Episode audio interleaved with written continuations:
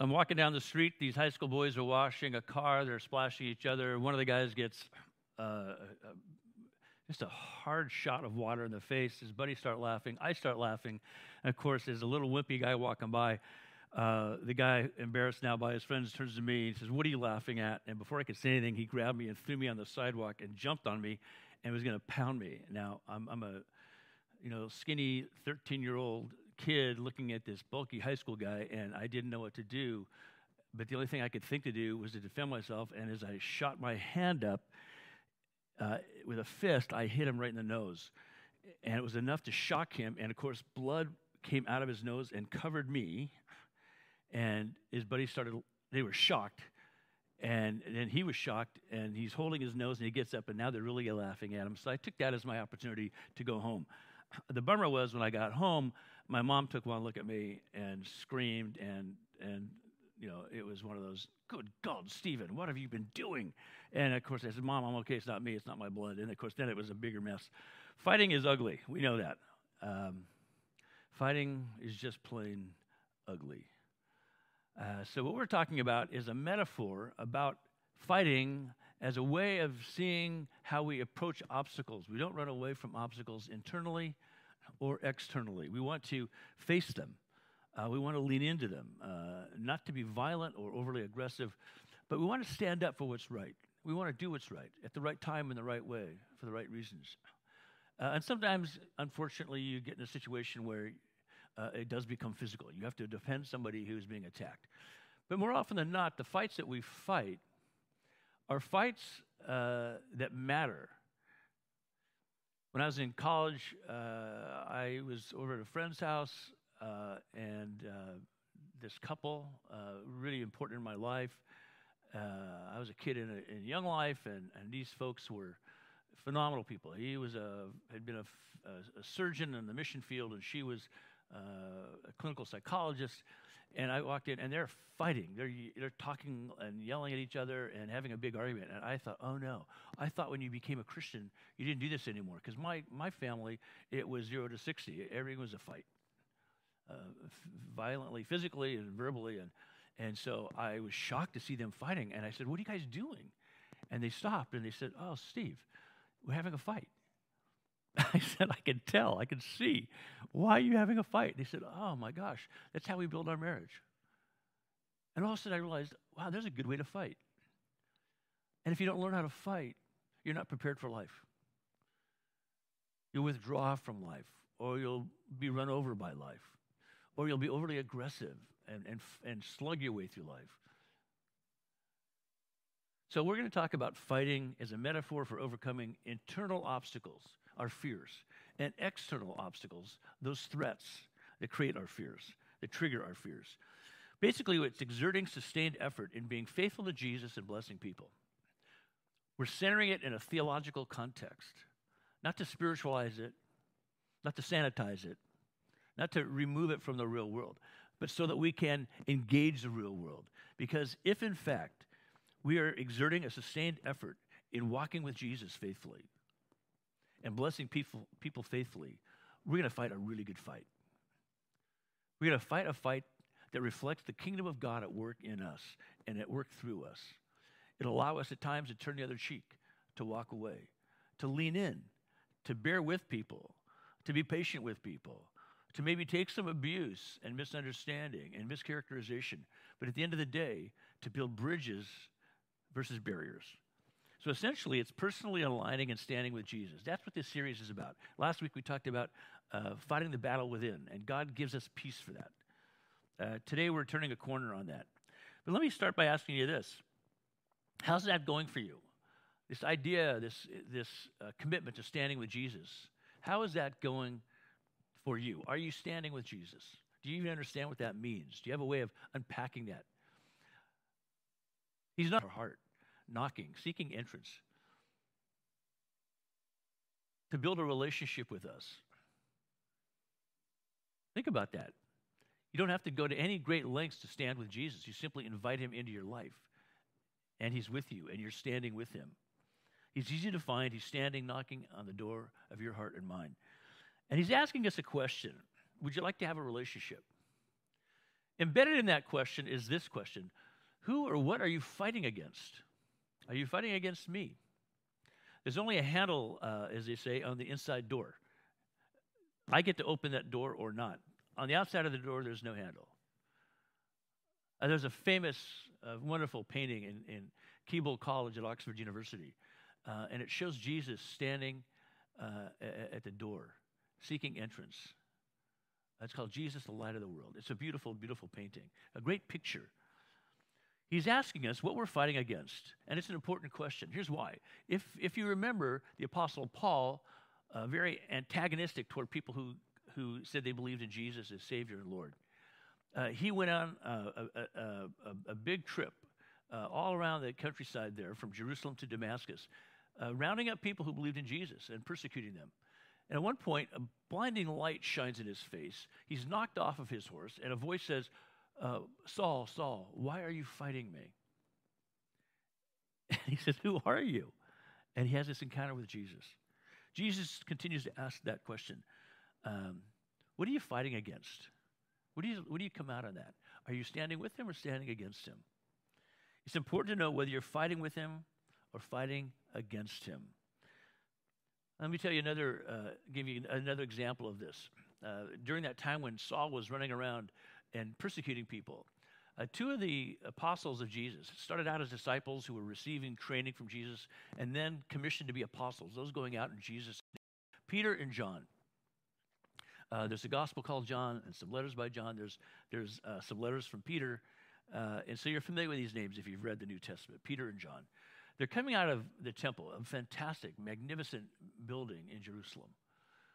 And they see a man who is crippled and he's begging. And they look at him and they say, You know, we don't have what you, you're asking for silver or gold, we don't have. But what we have, we give you. In the name of Jesus, get up and walk. Well, this set in motion uh, an outcry of amazement and thanksgiving and praise to God. It also set in motion some antagonism. Uh, so some guys came looking for a fight. Just, what were you guys doing healing that man in front of the temple? And they're saying, well, why wouldn't we? Well, it's a Sabbath. You shouldn't have done that. They pull them into a court. It's called the Sanhedrin, the 70 most powerful leaders in Jerusalem. Uh, and they start asking them a lot of questions. And Peter and John answer the questions for them. And at one point, it says, when the, the crowd, the Sanhedrin, saw the courage of Peter and John and realized that they were unschooled, ordinary men, they were astonished. And they took note that these men had been with Jesus. Of course, they threatened Peter and John, said, Stop doing this. And, and Peter, with all respect, said, Well, you tell us, should we obey God or, or, or men? And with that, they were ushered out and threatened with, with harm and punishment if they continued uh, talking about Jesus. Well, then a man named Gamaliel, Gamaliel. Uh, so that was Acts uh, chapter 3 where the miracle happens. Chapter 4 is where we see this encounter with the Sanhedrin. And then uh, in chapter 5, it tells us that Gamaliel, the most impressive rabbi in Israel, his grandfather was, was Hillel, the most famous uh, rabbi of his generation. And so in Gamaliel's day, people still quoted Hillel. Well, Hillel says this. Hillel says that. And here's Gamaliel, highly respected uh, rabbi, who, by the way, was Paul's mentor and tutor. He was a godly man, immersed in Scripture, anticipating and looking forward to God sending the Messiah. So Gamaliel stands and he says to his fellow leaders in the Sanhedrin, Leave these men alone, let them go. For if their purpose or activity is of human origin, it will fail. They're fighting in the wrong fight, they're going to die on the wrong hill. But if it is from God, if they're fighting the good fight of faith, empowered by God, called by God, equipped by God, you will not be able to stop these men. You will only find your God. You can see that in Acts chapter 5, uh, verses 38 to 39. And so, like Peter and John, we're called uh, to bring healing love into people's lives. That's the fight that we fight. We wage peace, we wage love, we wage truth. Uh, we wage patience with people who are either fed up with God, they've been hurt by people in God's name, or they've, they've just never heard about it. So they're defensive and, and confused. We're bringing healing love to those who are curious, saying, You know, I've, I've hoped for God. I've had visions, I've had dreams about uh, God, and, and now you're telling me about him. Tell me more. We're called to bring healing love in Jesus' name. That's what it means to fight the good fight. That's what it means to deal with those internal obstacles and face those external threats. These are the weapons with which we fight. They're not fists and feet, they're not sticks and other weaponry. Uh, it's the love, joy, peace, patience, kindness, goodness, faithfulness, gentleness, self control that God gives us through His Holy Spirit. And so we can apply this metaphor of fighting to everything we care about. We can fight the good fight of friendship. Have you ever had a falling out with a friend? Have you ever had a fight with a friend? An argument with a friend? Have you ever felt let down by a friend? Have you done that to a friend? Well, you can test your friendship by saying, Are we willing to work on this? Can we fight for our friendship? Can we put it all out on the table and talk about our disagreement, the misunderstanding, the hurt, the insensitivity, whatever has happened here? Uh, how about fighting the good fight of marriage? Everybody gets married with great expectations for a wonderful life. Uh, and then the second day of marriage, they bump into the fact that, wow, we're really different. And it's not always easy living with somebody who's really different. He's not the same as me. He doesn't feel the way I do when I feel what I feel. Doesn't want to do things the way I do and when I feel like doing them. You can fight the good fight for your marriage. How do you do it? You take time to learn how to fight, how to fight constructively with things like this listening, respect, patience, love, openness, empathy, right? Marriages are built. Marriages are built. They're launched in a wedding, but they're built by people fighting for the marriage. They don't have to fight with loud voices, harsh words. Sometimes that's what happens. But they fight with a commitment to saying, what are the obstacles in the way that are keeping us from understanding how to love and receive, uh, give and receive love with one another. You can fight the good fight as a parent, really being good students and observers of your kids, understanding what's going on, anticipating their needs. But when they get old enough to talk about what they see their needs being, what they feel, what's going on in them and around them. Uh, you can be a, uh, fighting the good fight as a leader. Leaders don't want to fight with the people that they're trying to lead, but they want to understand them. So, fighting as a leader means saying, I'm going to take the time to listen, to understand, to maybe ask hard questions, raise, hard issues. I don't feel compelled to always say yes or no. I feel compelled to lean in and understand what the most effective way to lead would look like right now. Are you with me on this? Uh, this is a lifetime endeavor, fighting the good fight, learning to fight, especially with the courage that God gives us to fight all those fights that otherwise uh, could be threatening. The international man taking the gospel far beyond Jerusalem, all the way to Rome. He writes to Timothy and he says, I have fought the good fight. Early on, he had written a letter to Timothy saying, Fight the good fight because of what God is doing in you and through you. And now, after a lifetime of doing that, he's an old man. Timothy is now a mature man, a mature leader. And as Paul writes his last letter to Timothy, he says this I have fought the good fight. The fight that I told you to fight, I've been fighting it. I have finished the race. I have kept the faith. So God calls us to fight the good fight of the faith, empowered by his Holy Spirit. Because otherwise, it's just our good intentions. And we'll do things and try things that aren't going to be very effective.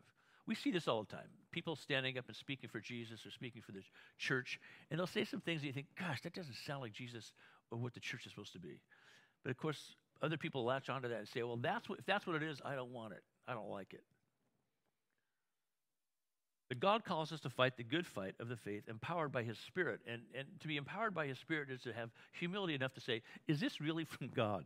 Or am I superimposing my ideas in God's name on this situation? Because if we're bearing the fruit of the Spirit, Every fight that we enter into should look like love, joy, peace, patience, kindness, goodness, gentleness, faithfulness, self control. We go armed with spiritual armor, things like peace, truth, righteousness. You, you can look these up in Ephesians chapter 6, uh, the, the spiritual armor that we have. Uh, Galatians 5, you see this list of uh, these spiritual uh, fruit uh, and, and qualities that we should have. So, fighting is a metaphor for overcoming internal fears and external threats. Uh, the next thing we want to look at is this. Today, we're talking about courage from God for the fight before you. Having done the work inside on us, we're ready to say, What can I do uh, to fight the good fight in the world in which I live and move and have my being? Uh, where I go to school, where I hang out, uh, where I work, how I interact with people. And we fight this together as Christ's body, internally connected and externally focused. That's a fancy way of saying if we're the body of Christ, all the parts are knit together like, like a body is, all together working together. When your body isn't working together, you have to work on your body. Let's get it together.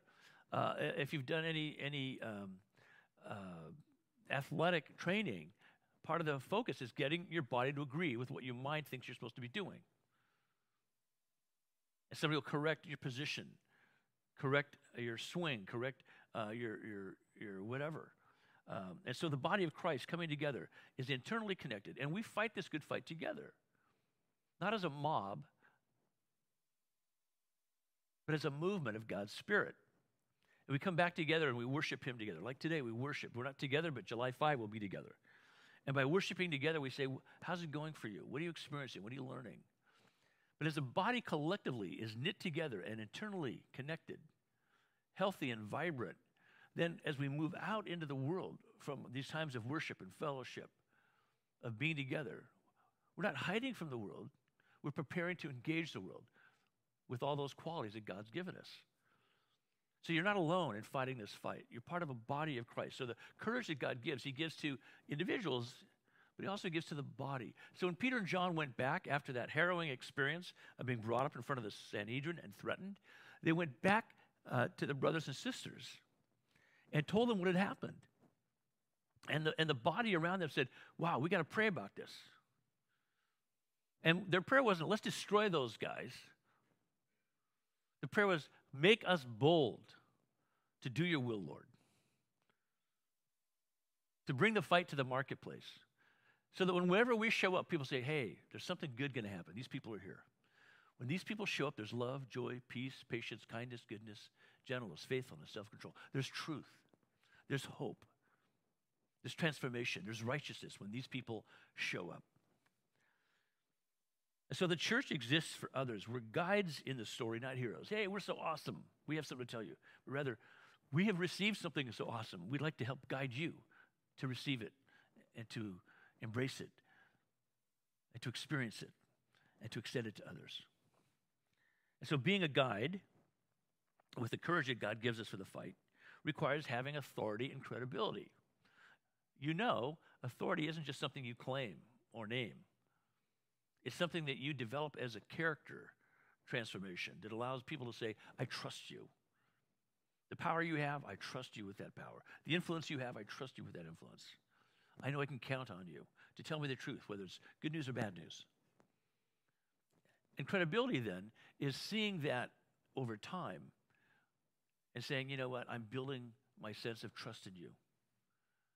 I'm building a sense of confidence in you. I, I, my confidence ultimately is in the Lord, but I have confidence in you.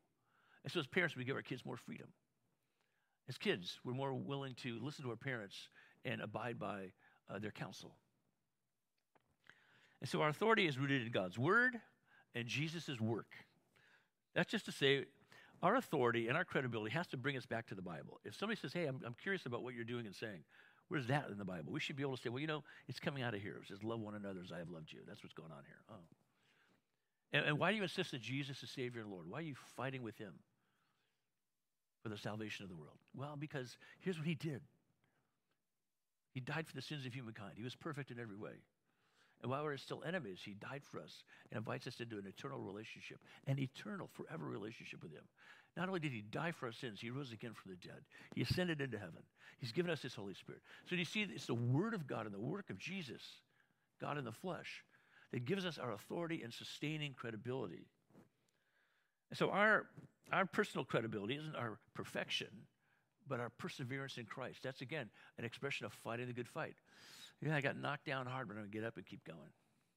I was really discouraged. I really did a dumb thing, but I want to recover and move on and learn from that. And so, apart from Christ, we will lack authority. We will lack credibility. We will lack strength. We will lack courage. And what happens when we lack those things? You can see the symptoms. Symptoms of things like uh, are things like denial and blame and scapegoating. We're seeing a lot of that these days. When people aren't living out of authentic authority and credibility, what do they do? They hold up signs that condemn other people. Uh, cops are bad. Blacks are bad. Whites are bad. Rich people are bad. Poor people are bad. Homeless people are bad. Uh, pick whatever sign uh, that's in your head, in your heart. All of those are things I've heard in the last week. And the problem is we, we assign to a group all the attributes that no group can possibly represent or bear. We stop seeing people as people and we start seeing them as groups. And we scapegoat the groups. This is ultimately what racism is about. Racism is saying those people, that race, they're all bad. Just why? And we can tell stories or give examples, selective stories and selective examples. And when we meet somebody from that race who is just like us and that we actually learn to love and appreciate and trust, we say, well, they're different. They're not really a good example of the race. They're, they're the outlier, the exception. And we miss the whole point. That's what racism is. That's what sexism is. That's what ageism is. Think of every ism. It's seeing people as a group and a category rather than seeing them as people made in the image of God. The fact that we accept all people doesn't mean we agree with all people. But we dare not put people in those easy, simple, and wrong categories that hold them back and keep them down and are oppressive in every way. It used to be that children were a category like that. Children should be seen and not heard. Actually, that's not bad. I don't want to think it, that was a bad idea. If a parent died, nobody would talk to the kid about what they were experiencing. If a child was frustrated, they were just supposed to suck it up and do what mom and dad said. We've learned a lot about understanding how to engage children. And instead of saying all children are like this, we say our child is like this. Here's what he's going through. Here's what she's going through. Let's compare it to what we see normally in development of children. So we start to see people as people made in God's image. We stop fighting against people. We start fighting for people and with people for the righteousness that God alone can bring. And therefore, we reclaim our authority, our credibility, our strength, and our courage. God demonstrated his strength and courage on the cross, dying for everybody. If he died a good fight on behalf of people who perhaps don't have a voice, don't have the capacity, don't have the connections that we have, to fight the good fight. It's not to keep those people dependent on us, whoever those people are. It's to make these folks full partners with us. I love the way that Abraham Lincoln said when confronted by a well intentioned, uh, enthusiastic supporter said that, who said to him, You know, those people are our dire enemies. You should destroy them. You should destroy your enemies. And in, in his great wisdom and wit, Abraham Lincoln said, You know, uh, ma'am, I am. I'm making them my friends. I'm destroying my enemies by making them my friends. Now, not, not everybody's going to like you, uh, but that doesn't stop you from liking them and extending to them friendship. Standing on the door of their heart, knocking, saying, Hey, if it's okay, I'd like to come in and have a relationship with you. So, do you see yourself as a person of strength and courage? because God is giving you strength and courage. But do you see yourself as a person of strength and courage? I see myself that way, but I probably look asymptomatic. I think of myself as a person of strength and courage, but I don't, maybe don't look like that a lot of the time.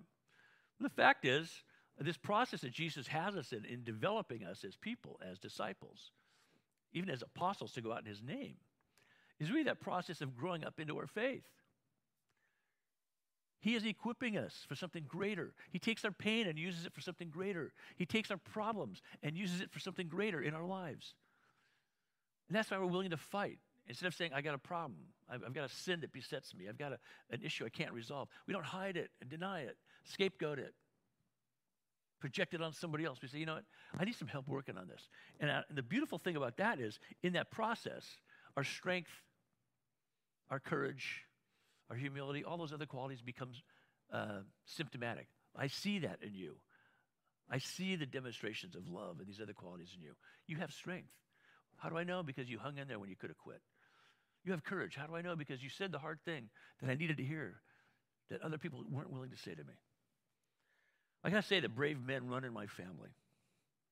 I also have to say it's not always clear what direction they're running in.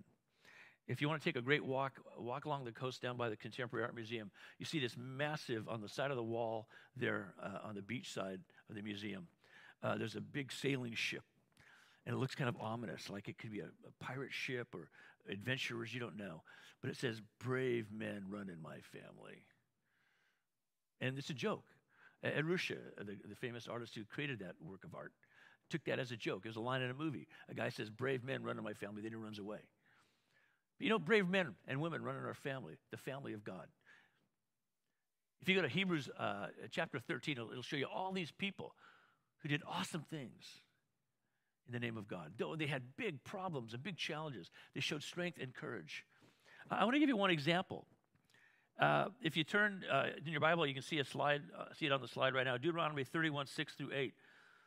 Moses is speaking to the people. Uh, they've been wandering in the desert for 40 years. 40 years earlier, they'd come um, onto the border of this land of promise, the promised land God was going to give them, and they freaked out and chickened out. And they said, It's too scary. There's big guys in there. We, we can't go in there. And so God allowed them to wander for 40 years until they rethought that. And now, 40 years later, Moses is saying to the people, Okay, our time has come. We're back at the border of the land. And he says, Be strong and courageous. Do not be afraid or terrified because of them. For the Lord your God goes with you. He will never leave you or forsake you. That's the kind of God we serve, the kind of God who loves us. He will never leave us, He will never forsake us.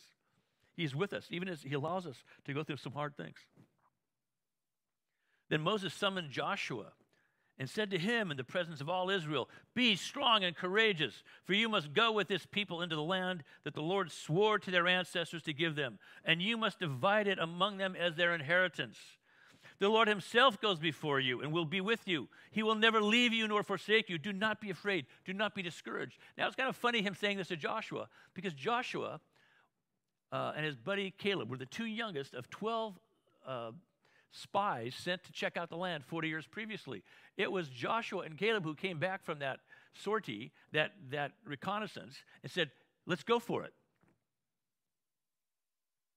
And the other 10, older, supposedly wiser, said, No, it's too scary. And so Joshua and Caleb had to walk through all the land around the promised land for 40 years with everybody else, even though they were right. So here's Moses saying it to Joshua, to Joshua as well. Don't say, I told you so. Just know that God is with you and be strong and courageous. Because once you enter into this land, it's going to be scarier than you think. And then after the death of Moses, the servant of the Lord, the Lord said to Joshua, son of Nun, Moses' aide. Moses, my servant, is dead. Now then, you and all these people, get ready. Are we getting ready to do what God wants us to do? We break out of here on July 5 and have a worship service with all proper protocols in place. Are you ready to break out from whatever is holding you back individually? I'm ready to break out. I'm ready to break through, to break free. Aren't you? We can only do it because the Lord Himself is with us and He's giving us strength and courage to do that. Claim it and receive it and accept it and grow into it. To say that we have it doesn't mean that we are using it or that we know how to use it. It might be on a shelf, so to speak, wrapped up in a package somewhere. And so the Lord goes on to say, As I was with Moses, so I will be with you. I will never leave you nor forsake you. Be strong and courageous, because you will lead these people to inherit the land I swore to their ancestors to give them. Be strong and very courageous. Do you sense the theme here? Be strong and courageous. I've given you the shalom of God, the peace to fight the battles within you that overcame your disobedience and distrust of me. Now I'm giving you the courage you need to overcome the external threats that could cause you to be fearful again. Careful to do everything written in it. Then you'll be prosperous and successful. Have I not commanded you? It's me telling you. I've got, I've got authority and credibility, is what God is saying. Uh, this idea of not veering to the right or to the left, I think that's a great message for right now in our culture, in our nation. Do not veer to the right, do not veer to the left. They're both wrong. The only right way is the Lord's way. And if you hear something from the right that correspond, corresponds to what God says, okay, I'm going to take that into consideration. If you hear something from the left that corresponds to what God is saying, I'm going to take that into consideration. We don't listen to anybody else but God until we know what God said. Then we listen to everybody else saying, is this, is this lining up with what God has said? If not, can I bring gentle correction? If it is, can I bring absolutely enthusiastic support?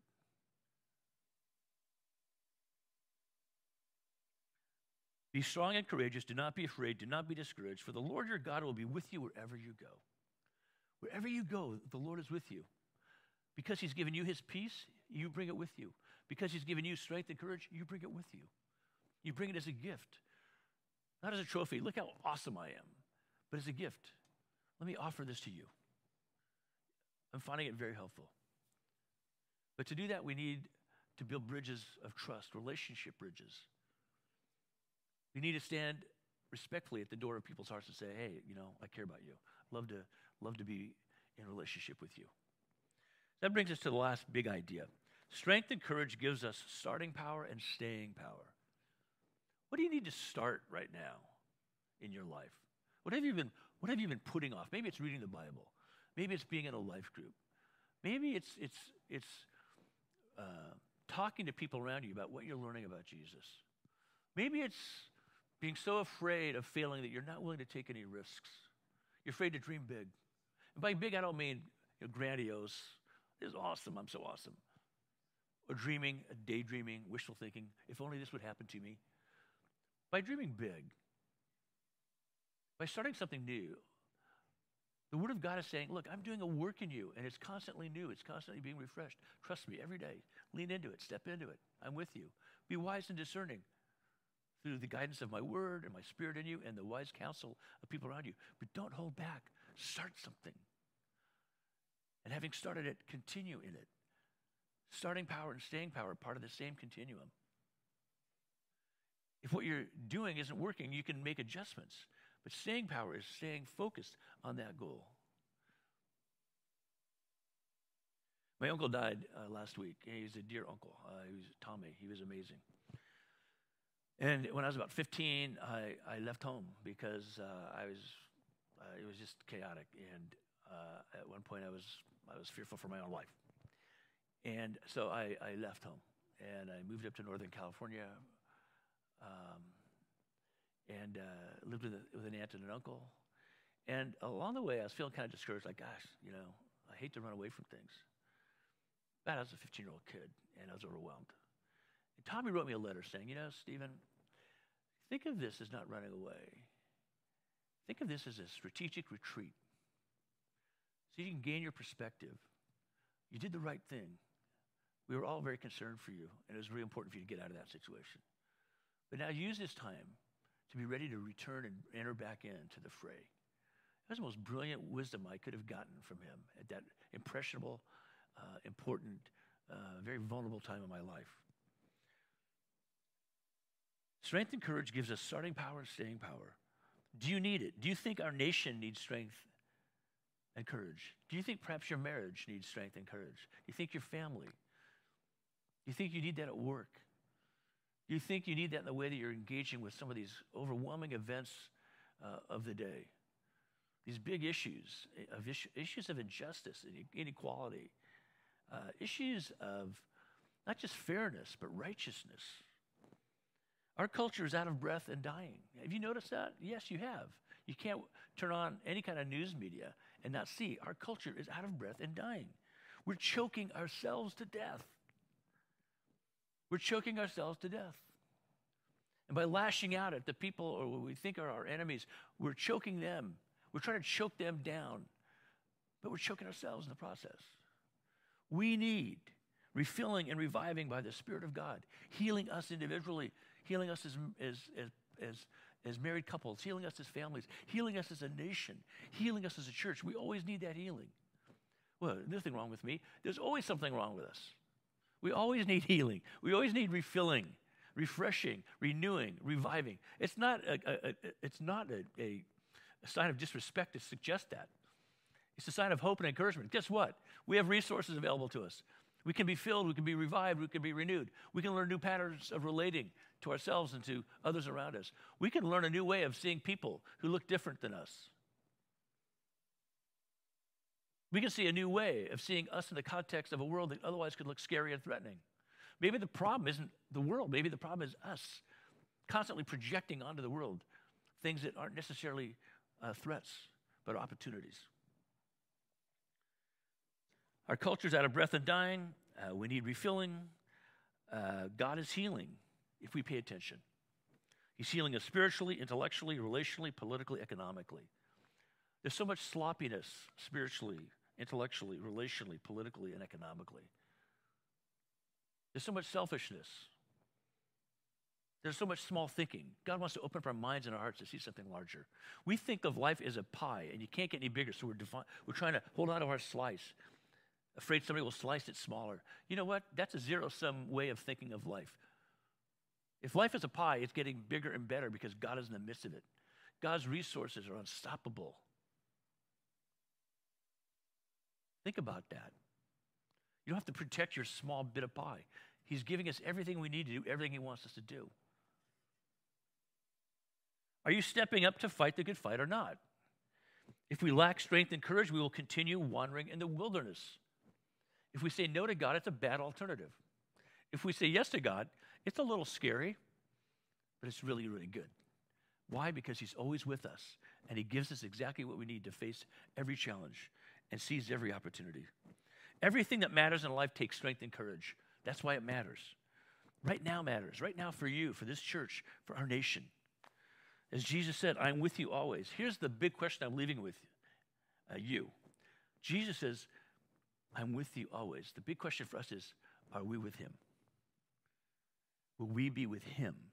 Are we seeking him? Are we humbling ourselves before him? Are we opening our hearts and minds to him? Are we opening our hands to him? Are we trusting him? Are we learning from him? Lord Jesus, this is my prayer for my brothers and sisters, for me, for our church, our city, our county, our country, our, our world. I pray, Lord, that as we open our hands to you, you who work in every culture and through every culture, you who is above every culture, Lord, you've called us to the life that you alone can give. And so, Lord, we come to you in the name of Jesus, seeking you above all else, praying that we would learn to fight the good fight, tethered to you reflecting you in all we say and do. We pray this in Jesus' holy name. Amen. Well, we have a slide to give you some information, a little heads up, and then uh, you're in for a big treat. Uh, Deneen and the band are in the house. So let's continue worshiping the Lord and let me leave you with this blessing. May the Lord bless you because he's holding on to you tight. May the Lord keep you and shine his face on you as he does every day, whether you're aware of it or not. May the Lord give you everything you need because he is everything you need both now and forevermore. In the name of the Father, and of the Son, and of the Holy Spirit. Amen.